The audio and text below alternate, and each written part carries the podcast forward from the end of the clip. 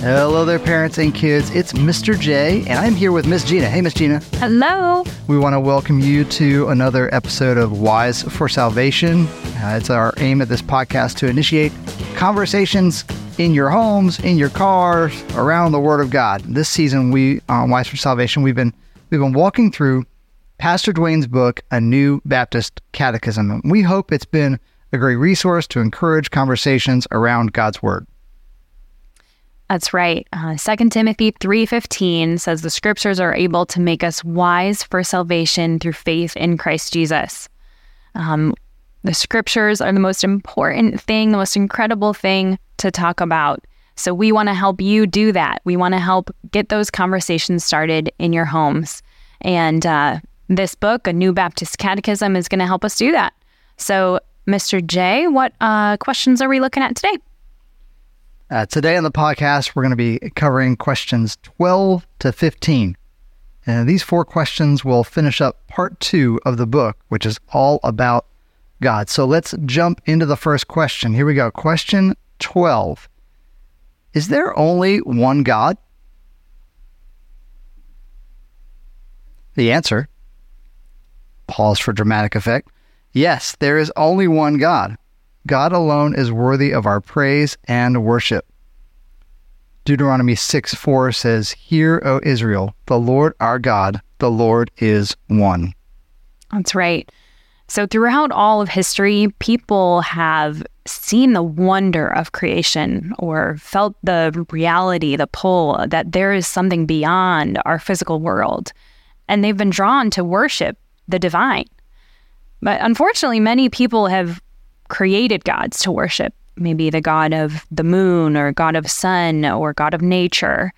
Um, or in time, people chose to worship Allah or follow Buddha or Brahman and many other so called gods.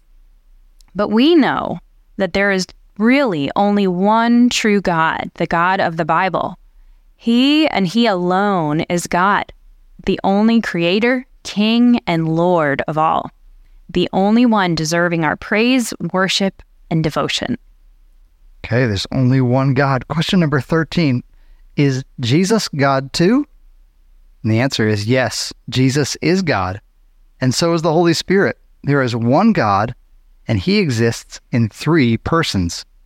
John 1 1 says, In the beginning was the Word, and the Word was with God, and the Word was God. Right. So our God is three persons in one God the Father, the Son, and the Holy Spirit. This is called the Trinity. God the Father is distinct from Jesus, who came to earth in flesh and body. They're distinct persons, yet one God. The Father, Son, and Spirit are all eternal and all fully God.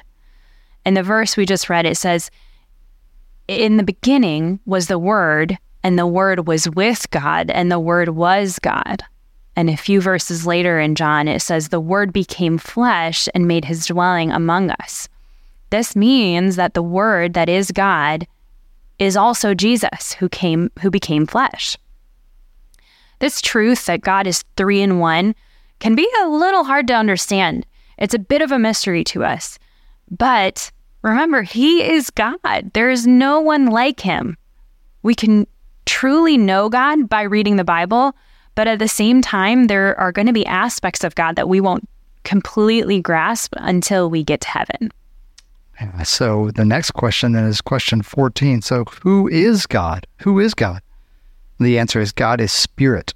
He is all powerful and unchangeable. John 4 24 says, God is spirit, and those who worship him must worship in spirit and truth. So we just talked about that Jesus Christ is part of the Trinity, right? Jesus is God, the Son. He lived a physical life on earth in a human body. This is one aspect of who God is. And this aspect this is an attribute of God that we can understand and relate to a little bit because we are human. But another aspect of who God is that's a little bit harder to grasp is that God is spirit. This means that we cannot see him, yet we know he exists, right? He is invisible, powerful, eternal, and unchangeable. He is spirit. All right. So then the last question we're going to cover today, question 15 What is God like? The answer God is holy. He is perfect in goodness, justice, and mercy. Revelation 4 8 says, Holy, holy, holy is the Lord God Almighty, who was and is and is to come. Mm-hmm. As we read the Bible, we learn what God is like. And one of the most important qualities of God is that He is holy. This means that He is completely perfect and righteous. When we learn about God throughout the Bible, we have to remember that He is holy. It changes the way that we perceive and understand each story and each teaching throughout the Bible. Whether Israel is defeated or victorious in battle, God is still holy. Whether God's people are rebellious and sinful or thriving and righteous, God is still holy. The same is true in our own lives. Whether circumstances are difficult or wonderful, God is still holy. He is always good, always just and merciful. He is always working things for our good and for His glory. All right, let's pray together. Heavenly Father, we ask that you would help us understand your truths from the scripture. Help us to grasp the wonder that you are spirit and you are three in one.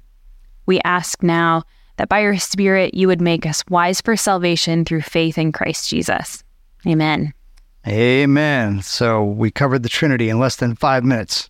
No problem there. All right. Every uh, every episode, we're going to work through some questions together, and uh, hopefully, uh, our time on the podcast is maybe generating some new questions that you guys can discuss as a family, or maybe send into us. And there's there's two ways uh, that you can send in questions. Remember, we're going to be answering those questions uh, periodically as we uh, complete each section of a new Baptist catechism. We'll take a break to answer a parent question. And there's two ways you can submit those questions. The first is through a link in the show notes, so you can find it down there. The second is through a, the link that'll be in our parent email that we send out each week uh, here uh, with Open Door Kids. So you can look for the link in those two places, submit questions uh, so that we can uh, work through those as well. So, uh, having looked at the scriptures together, here's the question that we want to leave you with. Though God is spirit and we cannot see him, what are some things we can remember and point to that reveal that God exists. Though God is spirit and we cannot see him, what are some things we can remember and point to that reveal that God exists?